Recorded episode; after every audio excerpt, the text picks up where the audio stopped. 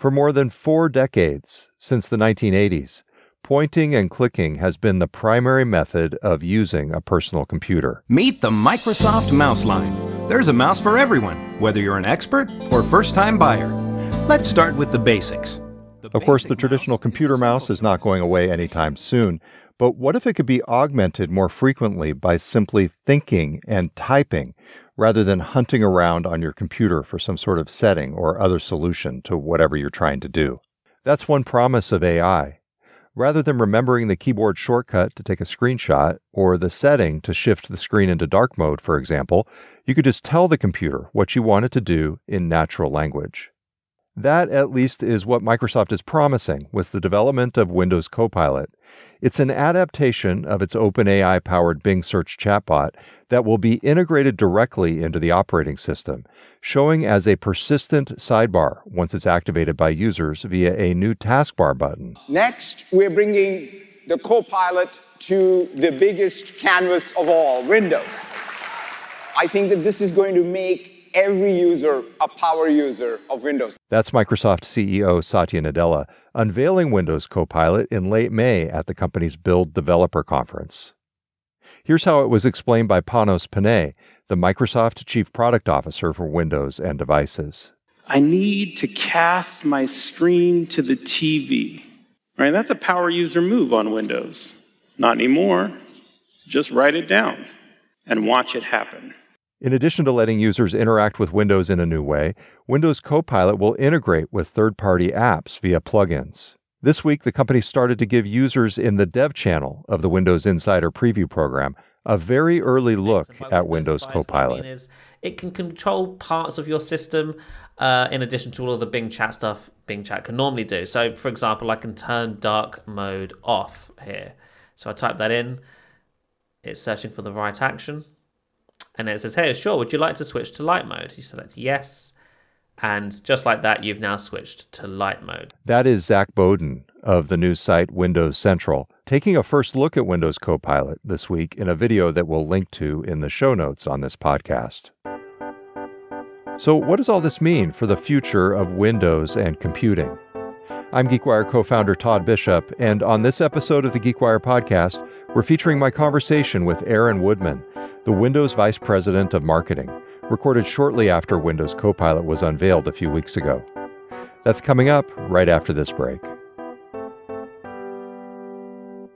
I wanted a career in IT, but I didn't know where to start. WGU makes it simple.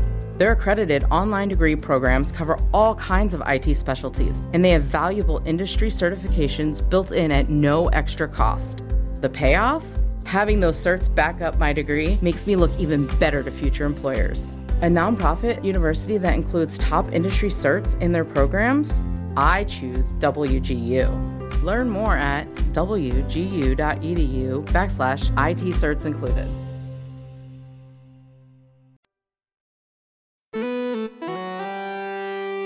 Aaron Woodman is Microsoft Windows Vice President of Marketing. It's not something that has come out of the blue for us. Obviously, if you were at Build last year, we started talking about this vision around the hybrid platform for AI.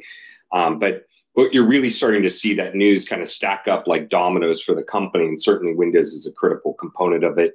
It's really fueled by kind of a core belief that AI is going to be transformational uh, across technology, but certainly that's going to be true in terms of how it's going to transform how we expect people to use the PC and what they turn to Windows for. So here is my big picture armchair theory on all of this, Aaron.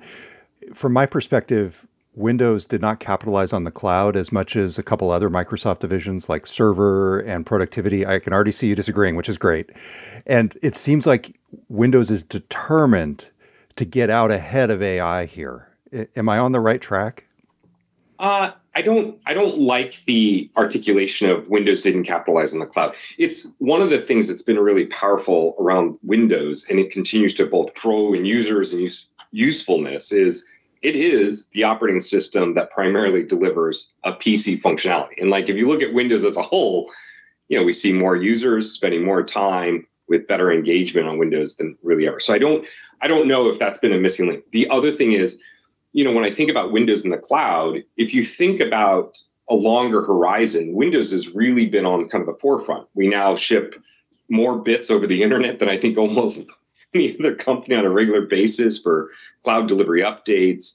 Um, you've seen us actually take the entire Windows e- ecosystem, not just for uh, Azure Virtual Desktop, but also with Windows 365 and deliver it from a cloud specific component. And so I want to be careful because I think we've been on that cloud journey.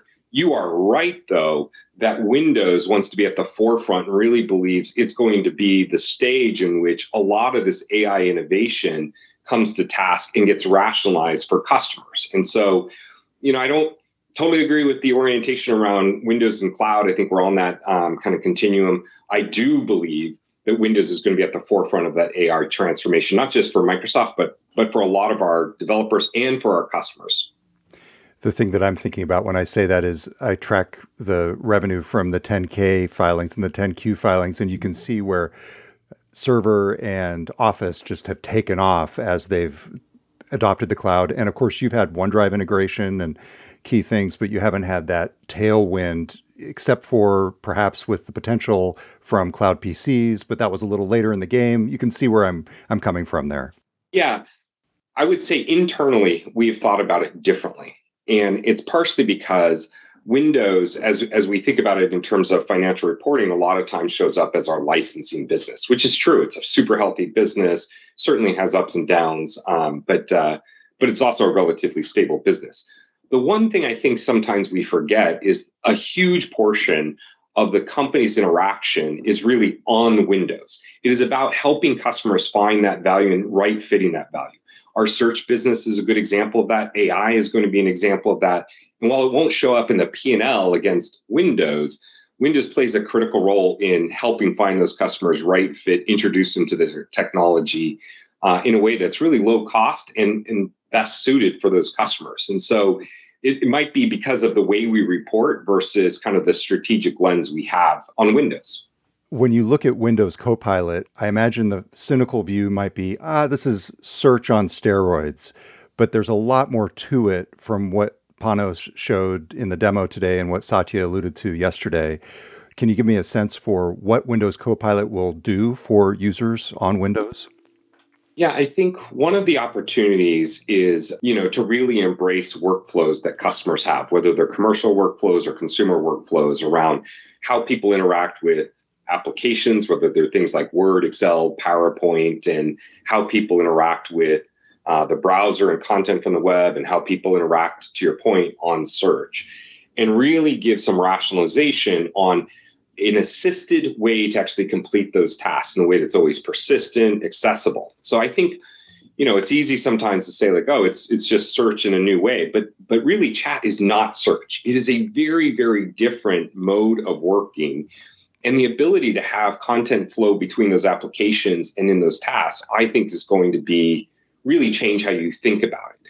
Several of which really break the wall of chat to Windows experiences. One of the things I think customers are really going to see firsthand is when you start using chat uh, and can manipulate the underlying system properties or chat calls a plugin that has the ability to render the full rich application so you, you maximize screen real estate that's going to feel like a very different interaction model and so you know, I, I, don't mind the like, is search going to be more accessible and useful? Yes, I think that's true with chat. I think where Windows Copilot has the ability to do is is kind of really stitch those experiences together, be present, be available, and then really connect that chat experience back into the rich applications they've they kind of come to love on Windows.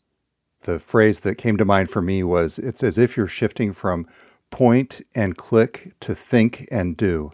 How about that? Yeah.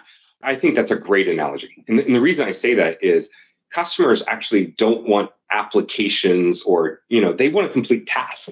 You know, the job isn't uh, load the browser, load PowerPoint, whatever it is. It's, I want to communicate my ideas around the next product launch or, you know, my ideas are for a nonprofit. That's the thing customers want to get to. We've just programmatically given them tools to do that. And I think you can certainly imagine a world where we're going to have the ability to accelerate that and really focus on the task um, much more so than the applications or, or manipulating the underlying computer.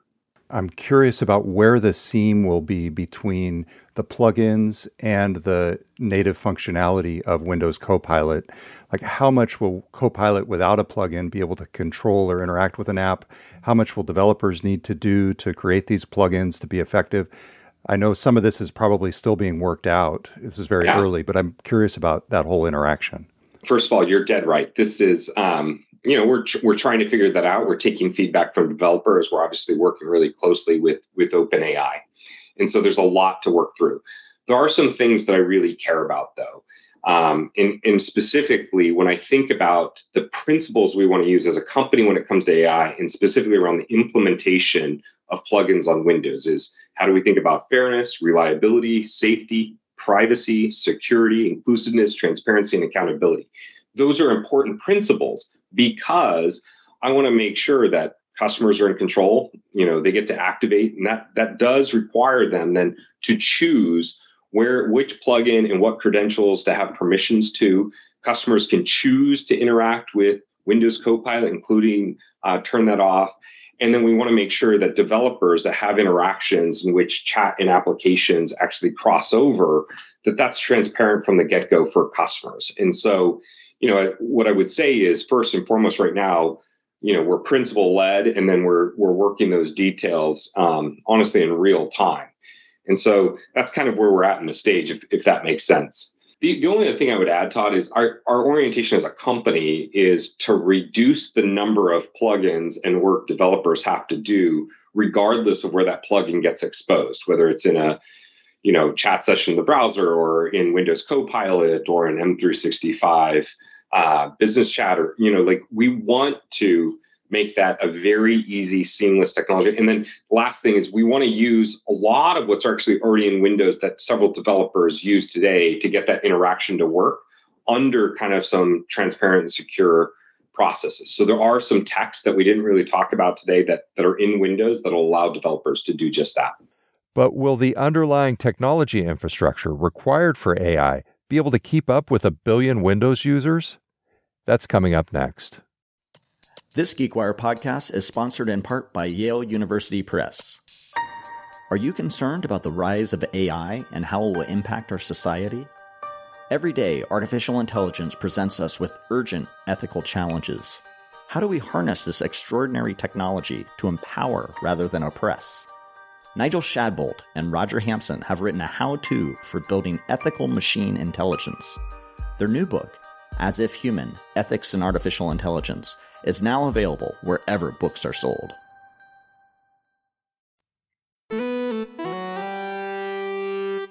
One thing that Sam Altman mentioned last week when he was testifying before Congress is that they want folks using ChatGPT less because they're running out of GPUs.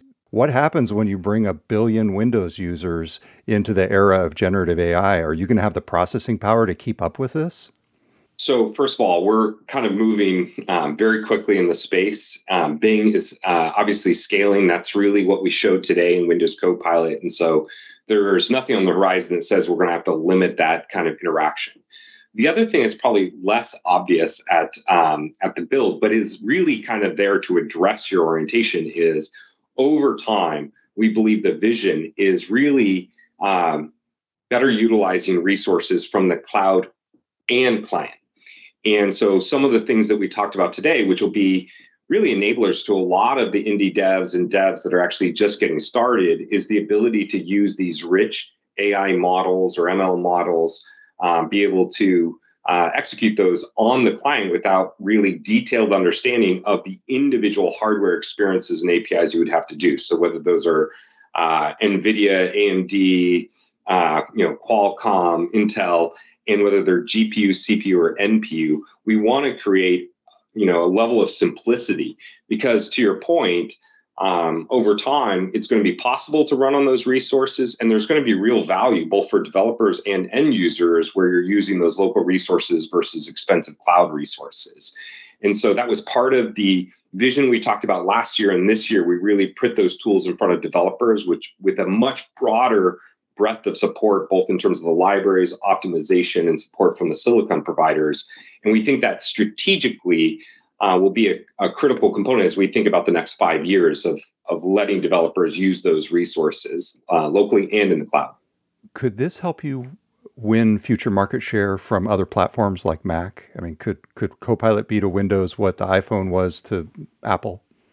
I, you know, it's it's interesting you say that. I, I certainly hope so, but I will tell you, it's not the focus right now. What we really believe as a company, and I certainly believe in Windows, is user experiences will improve through AI.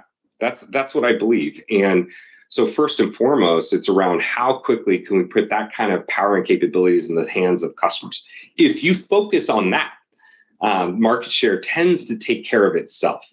And so that's our kind of belief. That's the North Star we're kind of racing against.